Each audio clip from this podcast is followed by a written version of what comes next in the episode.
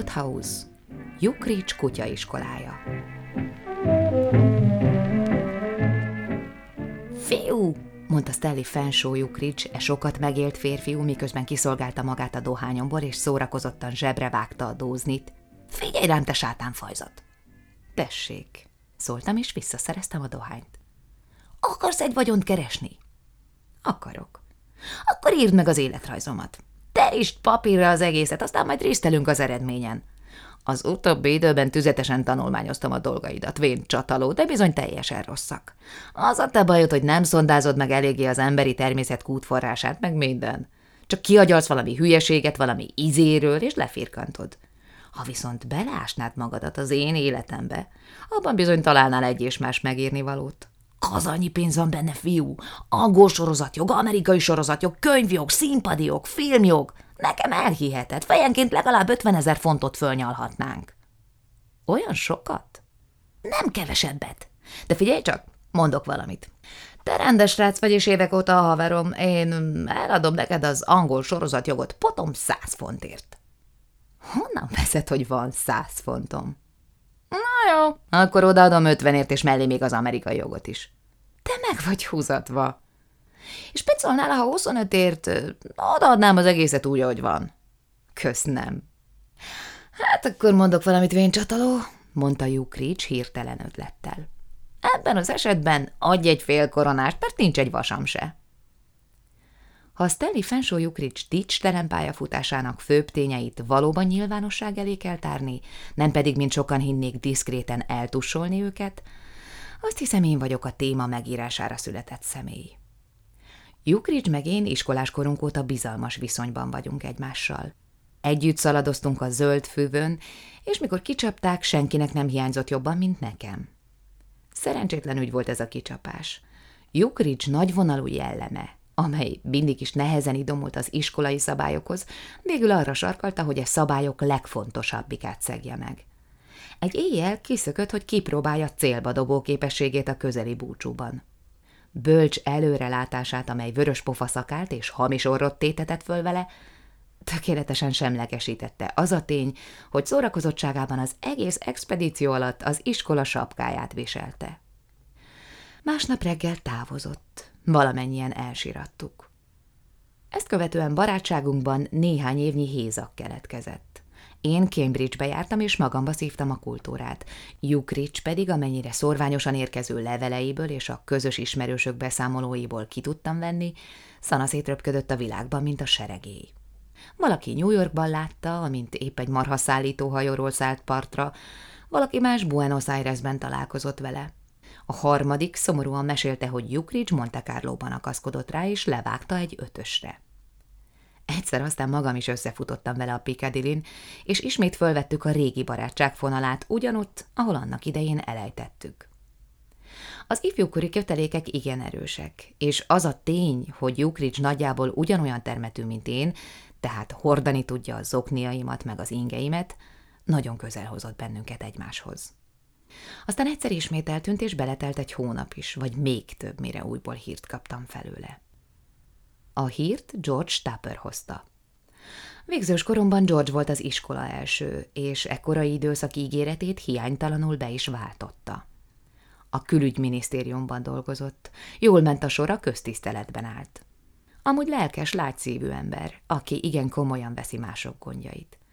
Azelőtt gyakran ecsetelte előttem a Jukrics tévegése fölött érzett atyai gyászát, de most beszéd közben ünnepélyes boldogság töltötte el, mintha egy megtért tékozlóról beszélne. Hallottad, mi van Jukricsal? kérdezte George Tupper. Végre megállapodott. Oda költözött az egyik nagynényéhez, akinek nagy háza van Wimbledonban. Nagyon gazdag asszony. Mód felett örülök, végre sírre került az öreg fiú. Úgy éreztem, bizonyos értelemben igaza van, ha bár az, hogy ígyképpen megjuhászodva összeadja magát egy gazdag Wimbledoni nagynénivel, Méltatlan, már-már tragikus fordulatnak tűnt egy olyan színes pályafutás végén, amilyen Stanley Fenshaw Jukricsé volt. És amikor egy hét múlva magam is találkoztam vele, még nehezebb lett a szívem. Az Oxford Street-en történt abban az órában, amikor a háziasszonyok a kertvárosokból bejönnek vásárolni. Jukrics a Selfridge áruház előtt állt küldöncök és kutyák között. Két karja tele csomagokkal, az arca komoly feszélyezettség maszkjába merevedett, öltözéke pedig oly kifogástalan volt, hogy először meg sem ismertem. Minden, amit a jól öltözött férfi visel napjainkban, megtalálható volt rajta. A sejem cilindertől a magas szárú lakcipőig. És, amint találkozásunk első percében értésemre adta, a kárhozottak minden kínját szenvedte végig. A cipő szorított, a cilinder dörzsölt, a gallér pedig rosszabb volt, mint a cilinder és a cipő együttvéve. Ő kényszerít, hogy viseljem ezeket, mondta komoran, és az üzlet belseje felé biccentett, de egyúttal mély hördülést is hallatott, mivel a fejmozdulattól a gallér belehasított a nyakába. Jó, jó, mondta megpróbálva vidámabb dolgok felé terelni a gondolatait. De biztosan remekül megy a sorod. George Tappertől hallottam, hogy a nénikét gazdag, bizonyára tejben vajban dúskálsz. Hát, igen, hiányt éppen nem szenvedek, hagyta meg Jukridge. De azért nehéz élet ez, fiú. Megpróbáltatásokkal teli élet, vén csataló. Miért nem látogatsz meg néha? Este nem szabad eljárnom, és mi van, ha én mennék át hozzád? A sejem cilinder alól határtalan rémület villant felém. Erről ne is álmodj, fiú, mondta Jukrics hevesen. Erről ne is álmodj! Nagyon rendes rác vagy, a legjobb haver meg minden, de az a helyzet, hogy még ma sem állok valami erős lábakon odahaza, és a látványot fasírtázúzná a presztízsemet.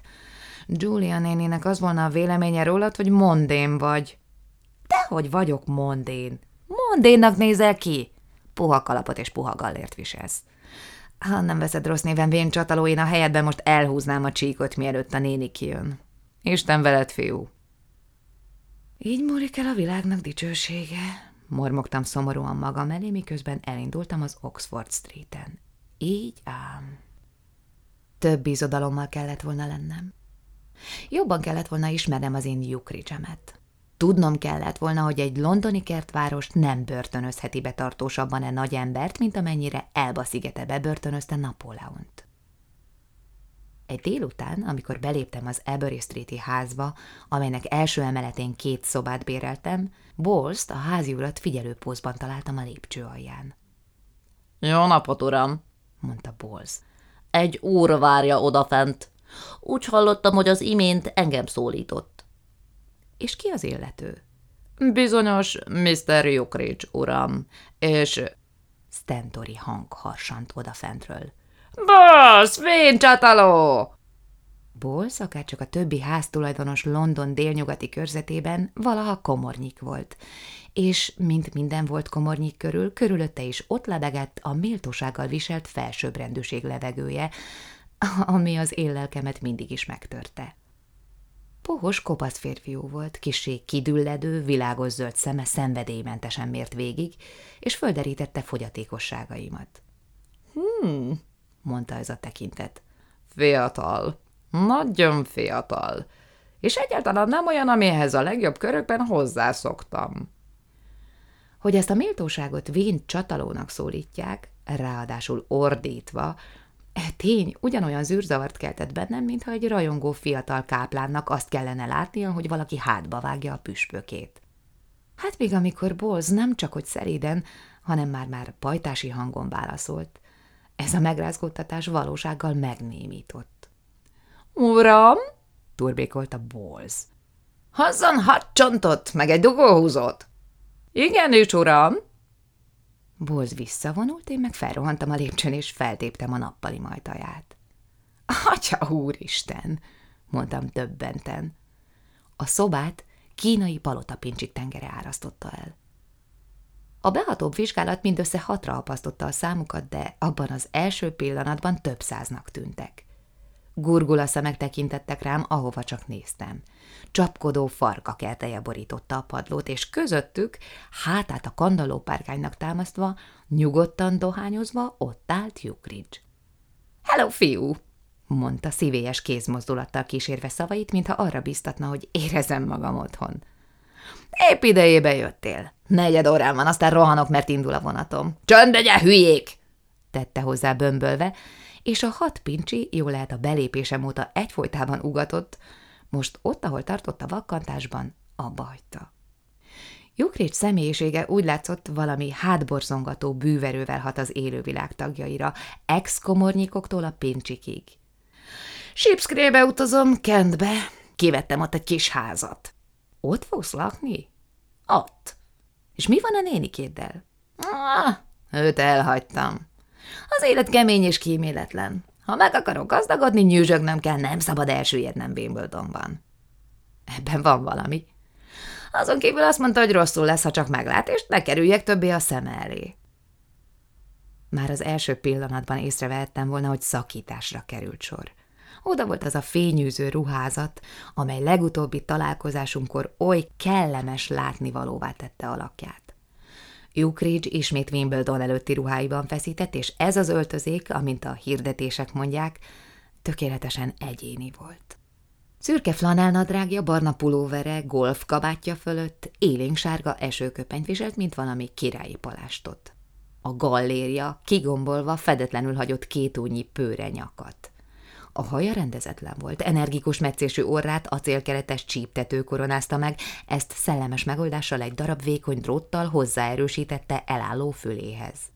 Egész megjelenése iszonyatot keltett. Bolsz tűnt elő, kezében egy tányér csonttal. Ez a beszéd, szórja csak le oda a földre. Igenis, uram. Tetszik nekem ez a fickó, mondta Jukrics, mikor az ajtó becsukódott. Jól dumáltunk, mielőtt megjöttél. Tudtad, hogy van egy unokatestvére a varjáték világában?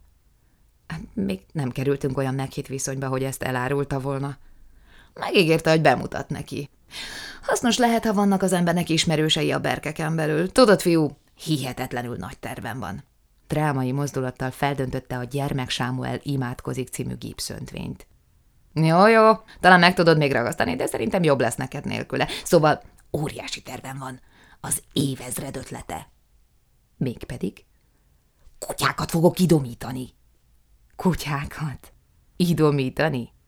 A varieték számára. Kutyaszámokat csinálok, idomított kutyák parádéja, érted? Tengernyi pénz van benne. Szerényen indulok ezzel a hattal. Betanítok nekik pár trükköt, jó pénzért eladom valakinek a varieté szakmában, és a pénzem veszek tizenkét új kutyát. Beidomítom azokat is. Várj, várj egy kicsit. A fejem már kóvájgott. Lelki szemeim előtt megjelent Anglia, amint földjét idomított pincsik lepik el. Honnan veszed, hogy el tudod majd adni őket? Hogy ne tudnám! Roppant kereslet van irántuk. A kínálat egyszerűen nem tud lépést tartani. Mértéktartó becslés szerint az első évben 4-5 ezer fontot fogok besöpörni, de persze addigra még be sem indul rendesen az üzlet. Aha, a nagy dohány akkor kezd majd beáramlani, ha kicsit kiterjeszkedem. Fölveszek mondjuk egy tucat alkalmazottat, és szervezett vállalatot hozok létre. De az igazi célom az, hogy valahol vidéken igazi kutyaiskolát létesítsek. Egy jókora ház, körös körül sok szabad területtel. Szabályos tanórák, előre kidolgozott tanterv, jókora tanári gárda, mindegyik tagja jó néhány kutyával a keze alatt, én meg szakfelügyelnék. Miért is ne? Ha egyszer beindul az üzlet, önmagát viszi előre. Nekem nem lesz más dolgom, mint hogy hátradőljek a székemben, és láttamozzam a csekkeket. Persze, ne itt, hogy csak Angliára korlátozom működési területemet. A művelt világban mindenütt hatalmas az igény az idomított kutyákra. Amerika idomított kutyákat követel. Ausztrália idomított kutyákat követel. Nincs kétségem a felől, hogy Afrika is tudna mit kezdeni néhányal. A végső célom, fiú, hogy fokozatosan monopóliumot szerezzek az iparágra, hogy mindenki, akinek idomított kutyára van szüksége, automatikusan én hozzám forduljon. És mondok még valamit, fiú. Ha bedobsz valamit az alaptőkébe, előtted is nyitva áll a kapu. Köszönöm. Hát, jó, ahogy gondolod. De jusson eszedbe az a pofa, aki 900 dollárral szállt be a Ford autógyárba az alapításkor, és masszív 40 milliót zsebelt be. Hé, hey, Pontos az az óra? Szentég, lekesem a vonatot. Segíts összeterelni a jószágot. Öt perc múlva a hat pincsi társaságában egy fontnyi dohányommal, három pár zoknimmal meg a viszki maradékával Jukrics taxiba szállt, és a Charing Cross pályaudvarra vitette magát, hogy hozzálásson életműve megalkotásához.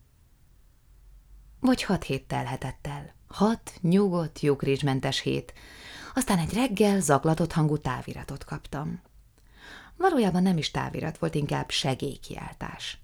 Minden szavában ott lüktetett egy nagyember meggyötört lelkének fájdalma, egy nagyemberé, aki hiába küzdött a túlerő ellen. Jobb küldhetett volna ilyesfajta táviratot a Suki Bildáddal való húzamos együttlét után. Gyere azonnal, fiú! Élet-halál kérdése, csataló! Végveszély! Ne hagyd cserben!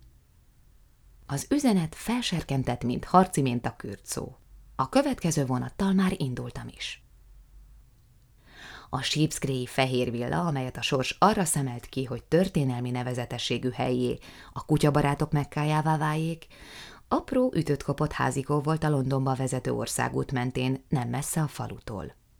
Könnyen rántaláltam, mert Ridge bizonyos hírnévre tetszert a környéken, bejutom azonban már nehezebb feladatnak bizonyult.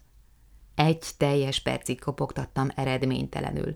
Aztán kiáltozni kezdtem, végül már arra a következtetésre jutottam, hogy Jukrics nincs otthon, mikor az ajtó váratlanul kinyílt.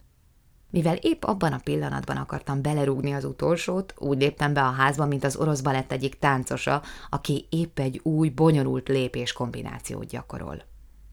Ne haragudj, vén csataló, mondta Jukrics. Nem várattalak volna, ha tudom, hogy te vagy. Azt hittem, Gócs van itt a fűszeres, aki eddig hat font, három shilling és egy penny értékben szállított árut nekem. Aha. Állandóan a nyüves pénzért nyagat, mondta Jukrics keserűen, miközben bevezetett a nappaliba. Méltatlan ez, lelkemre méltatlan ez. Lejöttem ide, hogy szárnyára bocsássak egy hatalmas vállalkozást, hogy jó tevője legyek a benszülötteknek, egy gyümölcsöző iparágat telepítve a közelükbe, és erre mit csinálnak? Mire kettőt pislantasz, kapják magukat és belehalapnak a kézbe, amelyik etetni fogja őket. Amióta idejöttem, ezek a vérszopok csak akadályoznak és zaklatnak. Egy kis bizalom, egy kis együttérzés, egy kicsi a régi csapatszellemből, az ennyit kértem tőlük, és mi történik? Törlesztést követelnek, törlesztést követelnek, könyörgök, amikor minden gondolatomat, minden energiámat, minden lélek jelenlétemet arra rendkívül kényes és bonyolult munkára kellene összpontosítanom, amelyet magamra vállaltam. Én nem tudok törleszteni.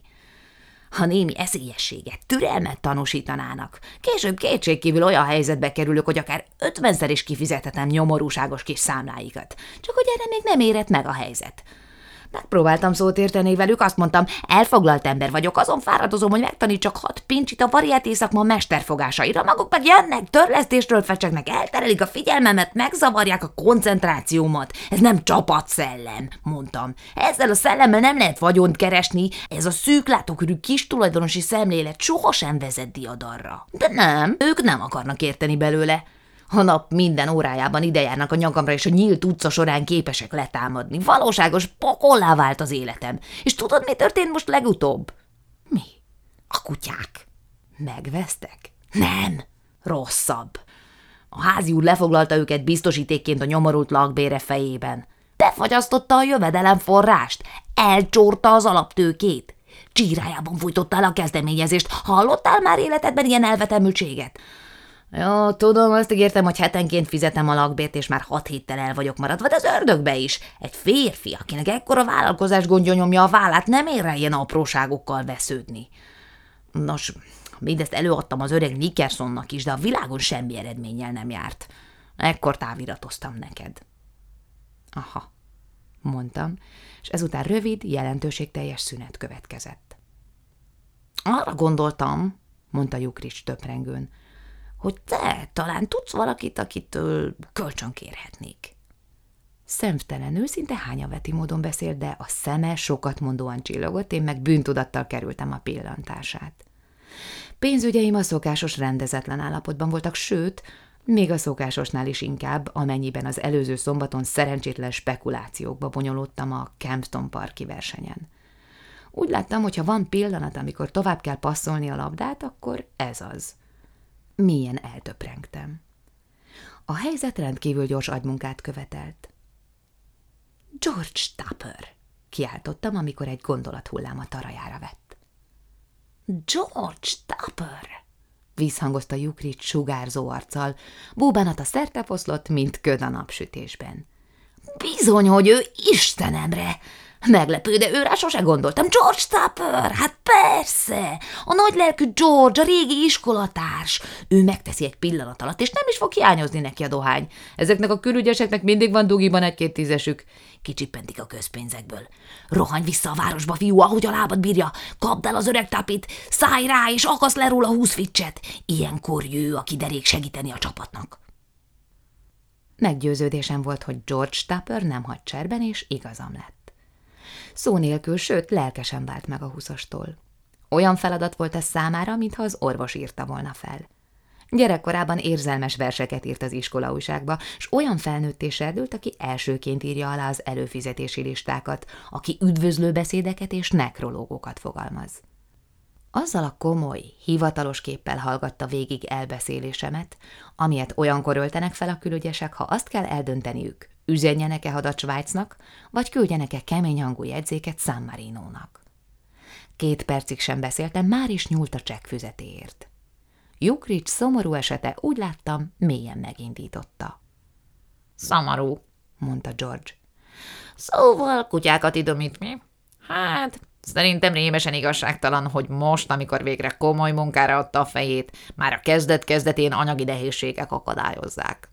Valami hasznos lépést kellene tennünk az érdekében. Végül is egy 20 fontos kölcsön nem jelentett végleges megoldást. Szerintem optimista vagy, ha ezt kölcsönnek tekinted. Jokridge-nak tőkére van szüksége. Ő is így gondolja, sőt, Gúcs a fűszerese is. Tőkére, ismételte George keményen, mintha valami nagy hatalom korifeusával vitatkozna. Minden vállalkozáshoz kell alaptőke. Gondolataiba mélyedve összeráncolta a homlokát. Honnan szerezhetnénk tőkét Jukrics számára? Raboljunk ki egy bankot. George Tupper arca földerült. Megvan, jelentette ki. Még ma este átmegyek Wimbledonba, és megkörnyékezem a nagynényét. Elfelejtetted, hogy a nagynénye úgy szereti, mint a házatlan csigát? Lehet, hogy valóban tapasztalható némi ideiglenes elhidegülés, de ha elébe tárom a tényeket, ha rávilágítok, Jukrics valóban azon fáradozik, hogy megkeresse a kenyerét, hát próbáld meg, ha akarod, de ne csodálkozz, ha ráduszítja a papagáját. Persze diplomatikusan kell intézni az ügyet. Jobb is volna, ha nem mondanád el Jukricsnak, hogy mit tervezek. Nem szeretnék esetleg hiú reményeket ébreszteni benne. Másnap reggel a Sheepscray vasútállomáson egy káprázatosan sárga folt tudatta velem, hogy Jukrics kijött a vonatom elé. A nap felhőtlen égről tűzött alá, de kevés ahhoz a napsütés, hogy Stanley Fenshaw Jukrics letegye esőköpenyét.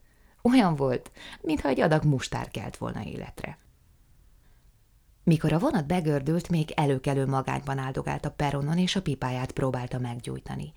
De mire kiszálltam, már akadt társasága egy szomorú tekintetű férfi, aki gyors és izgatott beszédéből, taglejtésének hevességéből ítélve olyan témát ecsetelt, amely mélyen érintette. Jukrisnek, mintha melege lett volna, és elgyötörtnek látszott. Amint közelebb értem, meghallottam harsány válaszszavait is. De kedves uram, kedves vén csataló, legyen belátással! Próbálja már meg rugalmasabb, szélesebb látókörül lenni! Észrevett, Megkönnyebbülten elszakadt a másiktól, és karon ragadva elvonszolt a peronról. A szomorú arcú férfi tétován a nyomunkba szegődött. – Megvan, fiú! – suttogta Jukridge, hangjában vibráló feszültséggel. – Megszerezted? – Igen, tessék, itt van. – Dugd vissza, dugd vissza! – nyugta Jukridge halára válva, amikor a zseben felé nyúltam. – Tudod ki az, akivel az előbb beszéltem? Gúcs a fűszeres! Aki hat font három siling és egy értékben szállított? Pontosan. Hát akkor itt az alkalom. Lobogtasd meg előtte az aranyal telt erszét. Képzeld el, milyen hülye arcot fog vágni. Kedves mint csataló, ne engedhetem meg magamnak, hogy szanaszét szórjam a pénzemet csak azért, hogy a fűszeresek hülye arcot vágjanak. Ezt a pénzt Nickerson a házi úr jegyezte elő. Aha. De figyelj csak, a hat font három siling egy pennis pasas a nyomunkban van. Akkor az Isten szerelmére igyekezzünk, fiú. Ha az az ember megtudja, hogy húsz fics van nálunk, veszélyben forog az életünk, egyetlen ugrás és végünk. Sietve kiráncigált az állomás épületből, és egy árnyas gyalogút felé kalauzolt, amely keresztül vágott a mezőn. Alattomban septenkedett, mint aki magányos úton halad, a szíve fél remeg, s ha hátra tekint, szaladni kezd, s többé nem állana meg, mert tudja, mögötte iszonyatos ördög fut és liheg. Az iszonyatos ördög egyébként az első néhány lépés után félbehagyott az üldözéssel, és egy perc elteltével ezt tudomására is hoztam Jukridge-nek, mert ez a nap nem volt éppen alkalmas holmi távgyalogló rekordok megdöntésére. Megkönnyebbülten állt meg, és boltozatos homlokát megtörölte egy zsebkendővel, amelyben egykori tulajdonomat ismertem fel. Hála legyen az úrnak, hogy leráztuk, mondta. A maga módján nem rossz ember, úgy tudom, példás férj és családapa, tagja a templomi kórusnak, de hiányzik belőle az éles látás. Igen, öreg csataló, ez hiányzik belőle, az éles látás. Nem képes megérteni, hogy az összes nagy üzleti vállalkozás a szabad elvű és bizalomteli hitelrendszeren épült fel. Nem látja be, hogy a hitel a kereskedelem szíve vére. Hitel nélkül a kereskedelem elveszti rugalmasságát, már pedig ha a kereskedelem nem rugalmas, akkor ugyan mi a fenért van egyáltalán? Nem tudom. Senki nem tudja. Na de most, hogy már nincs itt, ide adhatod a pénzt. Könnyen adta az öreg tapi. Boldogan. Tudtam előre, mondta Jukrics mélyen meghatva. Tudtam előre. Remek fiú. Egyik a legjobbaknak. Mindig is szerettem. Tapi olyan ember, akiben meg lehet bízni. Majd, ha már nagyban dolgozom, ezerszeresen visszakapja tőlem. Örülök, hogy kis címletekbe hoztad.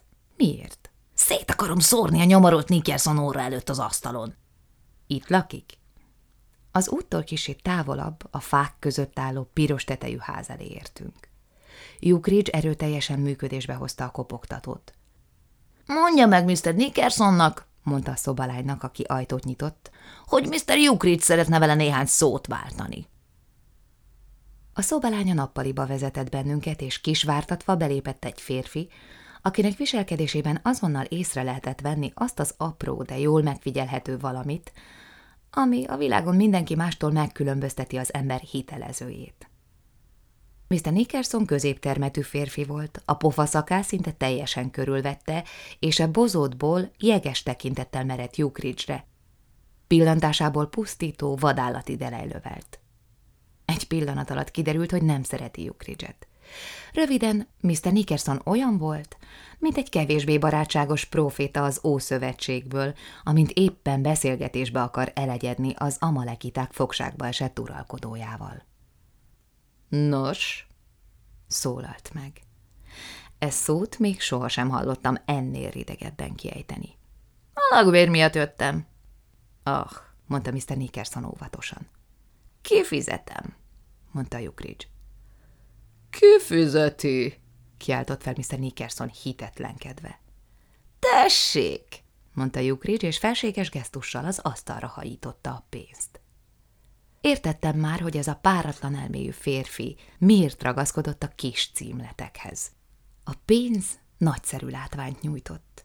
Enyhe szellő lengett be a nyitott ablakon, és ahogy eljátszott az asztalon tornyosuló kis vagyonnal, a bankjegyek olyan dallamos zizegésre keltek, hogy Mr. Nickerson komorsága eltűnt, mint a lehelet a borotva pengéjéről. Egy pillanatra kábulat ült ki az arcára, és enyhén megtántorodott. Aztán, ahogy elkezdte fölszedegetni a pénzt, olyan jó indulatú kifejezés ömlött el rajta, mint a zarándokokat megáldó püspökén. Mr. Nickerson számára fölkelt a nap. Hát, nagyon köszönöm, Mr. Ukridge, mondta. Igazán nagyon köszönöm, remélem nincs harag. Részemről nincs vén csataló, felelte Jukrics szívélyesen. Az üzlet az üzlet. Pontosan. Hát akkor elvinném azokat a kutyákat, mondta Jukrics, miközben kiszolgálta magát a kandalló párkányon felfedezett szivaros dobozból, további két szivart pedig a lehető legszívélyesebb arccal a zsebébe sülyeztett. Minél hamarabb visszakapom őket, annál jobb. Már így is kiesett egy nap az oktatásból. Hát hogyne, Mr. Ukridge, hát hogyne.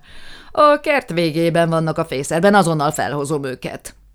Visszavonult, barátságosan motyogva magában. Meglepő, hogy ezek a fickók mennyire szeretik a pénzt, sóhajtott Ukridge. Látni is szeretem az ilyet. Hitvány kapzsiság, nem mondhatok mást. Világított a szeme az űrkének, valósággal világított, amikor felmarkolta a dohányt. Viszont ez a szivar jó, tette hozzá, és zsebre vágott még hármat.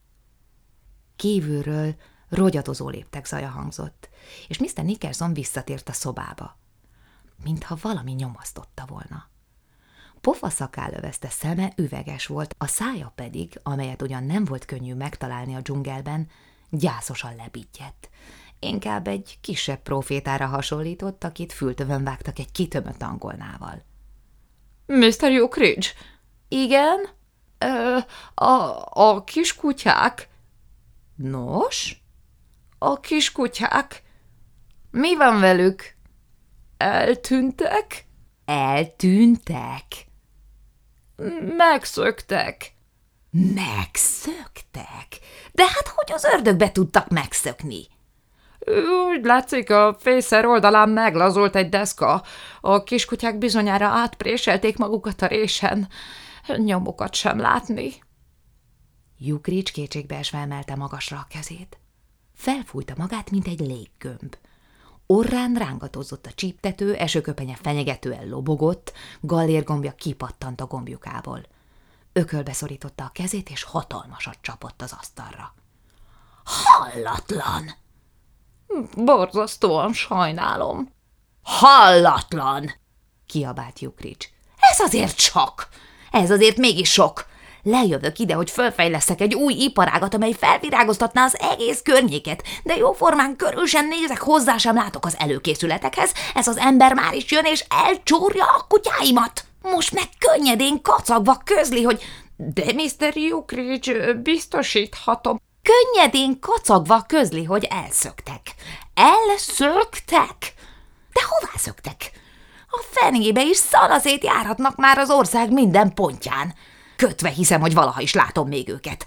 Hat értékes pekingi palotaeb, szinte teljesen kiképező varieté színpadi mutatványokra, épp mire tetemes haszonnal eladhattam volna őket. Mr. Nickerson eközben bűntudattal babrált a zakóján. Most előhúzott a zsebéből egy gyűrött csomagot, és izgatotta nyújtogatta Jukrics felé, aki megvetően elhárította. – Ez az úr! – harsogta Jukrics, és lendületes gesztussal felé mutatott – Történetesen ügyvéd.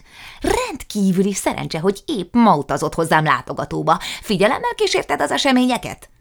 Biztosítottam róla, hogy figyelemmel kísértem. És mi a véleményed? Indokolt a peres eljárás? Azt mondtam, hogy ez fölöttébb valószínű, és a szakértői vélemény Mr. Nickerson végső összeomlását idézte elő. Szinte könnyek közt tukmálta rá a bankjegyeket Ukridge-re. – Ez mi? kérdezte Jukrics felkölten. Én, én úgy gondolom, Mr. Jukrics, hogy esetleg visszavehetné a pénzét, és befejezetnek nyilváníthatnánk az ügyet. Jukrics felvont szemöldökkel felén fordult. Ha! kiáltotta. Ha! Ha! Ha! ha kontráztam kötelességtudóan. Azt hiszi, hogy ha visszaadja a pénzemet, azzal befejezetnek nyilváníthatja az ügyet? Ez erős, mi? Vaskos, helyeseltem. Azok a kutyák száz és száz fontot érnek, és ez az ember azt hiszi, hogy kiszúrhatja a szememet egy rongyos húszassal. Hitted volna ezt, ha nem a saját füleddel hallod, vén csataló? Soha. Megmondom, mit csinálok, mondta Jukridge némi gondolkodás után. Elfogadom ezt a pénzt. Mr. Nickerson megköszönte. Aztán van néhány csipcsup folyóügyem, amelyeket a helyi kereskedőkkel még rendeznem kell. Ha ezeket kiegyenlíti, hogy nem, Mr. Jukrics, hogy ne? És aztán, nos, ezen még gondolkodnom kell. Ha úgy döntök, hogy peres útra terelem az ügyet, az ügyvédem ideje korán felkeresi önt. Azzal otthagytuk a nyomorultat, szánalmasan kushodva a pofa szakálla mögött. Ahogy végigmentünk az árnyas ösvényen a fehéren szikrázó országútig, úgy tűnt nekem, hogy Jukrics most, katasztrófa idején is bámulatra méltó lelki erőről tesz tanúbizonyságot. Árukészlete, vállalkozásának szíve, vére oda lett. Szétszóródott egész Kent területén, hogy talán soha ne térjen vissza. Az egyenleg másik oldalán pedig mindössze néhány heti lakbér hátralék elengedését, valamint Gúcsnak és barátainak lecsillapítását tudta felmutatni. Ebben a helyzetben bármely közönséges ember összeroppant volna – Jukridge azonban egyáltalán nem látszott csüggetnek, sőt, inkább hegyke volt. Szeme csillogott a csíptető mögött, vidáman fütyörészett. Mikor végül darra is fakadt, úgy éreztem, itt az idő, hogy másra tereljem a figyelmét. Most mit fogsz csinálni? kérdeztem. Ki? Én? kérdezett vissza könnyedén. A következő vonattal visszautazom Londonba. Ugye nem bánod, hogy gyalogolnunk kell a következő állomásig? Csak öt mérföld. Kisé kockázatos volna Sheepscreen-ben vonatra szállni. Kockázatos? Miért? Hát a kutyák miatt. Kutyák? Jukrics egy vidám dallamot dűnyögött. Persze, persze, még nem is mondtam, nálam vannak. Micsoda? Ahogy mondom. Az éjjel kiosontam, és kimentettem őket a fészerből. Felkuncogott. Pofon egyszerű, csak józan céltudatos gondolkodás kell hozzá. Kölcsönvettem egy döglött macskát, zsineget kötöttem rá, sötétedés után leruccantam a Vén Nickerson kertjébe, kiástam egy deszkát a fészer hátuljánál, aztán a résen bedugtam a fejem, és miákoltam. A kutyák kitüremgettek, én meg ósgyi, mint a nyúl, neki eredtem, zsinegen vonzolva a kandúrt. Nagy verseny volt, fiú. A kutyák azonnal szagot fogtak, és a vad nyomába eredve, mint egy 50 mérföldes óránkénti sebességre gyorsítottak. A macska meg én 55-re álltunk be. Minden percben azt vártam, hogy az öreg Nickerson meghallja és lövöldözni kezd a puskájával, de semmi sem történt. Pihenő nélkül 20 perc alatt vezettem végig a mezőnyt az úton, aztán a kutyákat elvermeltem a nappaliban, magam megnyugovóra tértem. Sokat kivett belőlem a futam, hiába már én sem vagyok a régi. Egy percig hallgattam, a szívemet már-már hódolatnak nevezhető érzést töltött el. Ez valóban nagy formátumú ember. Jukricsben mindig is volt valami, ami eltompította az erkölcsi érzéket. Hát, mondtam végül, benned aztán van éles látás. Gondolod? kérdezte Jukrics, mintha hájjal kenegetnék. Meg rugalmasság és széles látókör. Mostanában már muszáj, fiú. Ez a sikeres üzleti karrier alapja napjainkban. És mi lesz a következő lépés? Közben odaértünk a fehér villához, amely valósággal izzott a napfényben. Reméltem, hogy találok oda bent valami hideg innivalót. A nappali szoba ablaka nyitva állt, és bentről pincsi csaholás hallatszott. Hát, keresek valahol egy másik házat, mondta Jukrics kissé elérzékenyülten szemlélve szerény hajlékát. Ez nem lesz nehéz.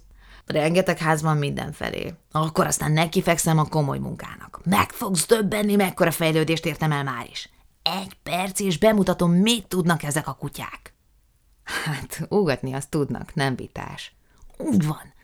Mintha izgatottak lennének valami miatt. Tudod, fiú, hatalmas ötletem támadt. Amikor meglátogattalak, még arra gondoltam, hogy varieté szereplők kiképzésére specializálom magam, hogy úgy mondjam, hivatásos kutyákat oktatok. De azóta átgondoltam a dolgot, és rájöttem, miért ne állnék rá az amatőr tehetségek kibontakoztatására is. Mondjuk van egy kutyát, Floki, a család kedvence, és eszedbe jut, hogy vidámabb volna az élet a házban, ha Floki időnként bemutatna egy-egy trükköt. Viszont elfoglalt ember vagy, nincs időd rá, hogy magad vett kézbe az oktatást, úgyhogy szépen kötsz egy névjegyet a nyakkörvére, és elküldött tanfolyamra Jukrics kutyaiskolájába, ahonnan egy hónap múlva tökéletesen kiképezve tér meg. Nincs gond, nincs aggodalom, kedvező feltételek. Lelkemre magam sem tudom nem jövedelmezőbb az amatőr tagozat, mint a hivatásos. Semmi akadályát nem látom annak, hogy idővel általános szokássá váljon a kutya tulajdonosok körébe hozzám küldeni a kutyát, ahogyan a fiaikat Eatonbe és Winchesterbe küldik. Úristen, ez az ötlet egyre terebélyesedik. Tudod mit? Mi volna, ha az iskolámban végzett kutyáknak megkülönböztető nyakörvet adnék? Valami különlegeset, amit mindenki azonnal felismerhetne. Érted, mire gondolok, amolyan dicsőségi elvény lenne. Az a fickó, akinek a kutyája jogot szerzett Jukri viselésére, lelészhetné azt, akinek a kutyája nem hordhatja. Fokozatosan odáig fejlődnénk, hogy egy bizonyos társadalmi helyzeten felül már szégyen lenne Jukri Jerv nélkül kutyával mutatkozni. Olyan volna, mint egy lavina. Az ország minden zúgából özöllenének a kutyák. Annyi lenne a munka, hogy el sem tudnám látni. Leányvállalatokat kellene alapítanom. Kolosszális terv. Milliók vannak ebben öregem, milliók! Megállt a keze a kilincsen. No persze, folytatta, nem szabad szemet hunni afelett, hogy pillanatnyilag nélkülözöm a szükséges fizetőeszközöket, ennél fogva csak kis lépéssel közeledhetem a cél felé. Az egész dolog abban csúcsosodik ki, fiú, hogy tőkét kell szereznem. Úgy láttam, ez az a pillanat, amikor elébe tárhatom az örömteli hírt. Megígértem, hogy nem árulom el, mondtam, mert lehet, hogy csalódás lesz a vége, de az az igazság, hogy George Tapper megpróbál valami tőkét szerezni neked – Tegnap este azzal váltunk el, hogy tüstént hozzálát. George Tupper! Jukrics szeme elfátyolosodott a férfias érzelemtől. George Tupper! Istenemre, ez az ember a föld sója! Derék, hűséges fickó, igaz barát! Ő benne meg lehet bízni, lelkemre, ha több ilyen ember élne a földön, mint az öreg tápi, nyoma sem volna ennek a modern kiábrándultságnak, pessimizmusnak. És volt valami ötlete, hogy honnan szerezném itt tőkét nekem? Igen. Átment a nagynénéthez, elmesélte neki, hogy leutaztál ide pincsiket idomítani, és... Mi a baj? Jukrics diadalitas arcán félelmetes változás ment végbe. A szeme kidüllett, az álla leesett. Néhány lábnyi szürke pofaszakár segítségével a megszólalásig hasonlított volna Mr. Nickersonhoz. A, a nagynénémhez, motyogta, és a kilincsbe kapaszkodva megingott. Igen, mi a baj? Úgy gondolta, ha mindent elmesél, a nénikét talán megenyhűr és mögéd áll. Az ereje végére ért gladiátor sóholya szakadt fel Jukrics esőköpeny burkolt a kebléből. Az összes idióta hájfejű, fontoskodó, mindenlében kanál kotnyeles barom közül, aki valaha élt, mondta hamuszínű arccal. George Tupper a legrosszabb. Hogy érted ezt? Ezt az embert nem volna szabad kiengedni az utcára, ez egy közellenség. De ezek a nagynéném kutyái. Akkor csortam el őket, amikor kirúgott. A házban a pincsik még ekkor is szorgosan csaholtak.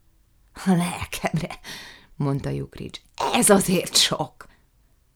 Lehet, hogy többet is mondott volna, de ekkor a házban tragikus értelenséggel megszólalt egy hang. Női hang volt csöndes, fémes csengésű. Az a fajta hang, amelyhez hideg tekintet, hegyes orr és acélszürke haj tartozik. Stelly? Mindössze ennyit mondott, de ez is elég volt. Jukrics az űzött vad pillantásával tekintett rám. Úgy húzódott be esőköpenyébe, mint a saláta levélen tetten ért csiga. Stelly? Igen, Julia néni, rebegte Jukrics. Gyere ide, beszélni akarok veled.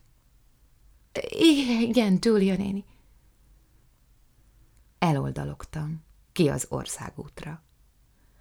A házban a pincsik ugatása hisztérikussá fokozódott. Azon kaptam magam, hogy fürgén ügetek, majd jól lehet eléggé meleg volt aznap, egyenesen rohanok.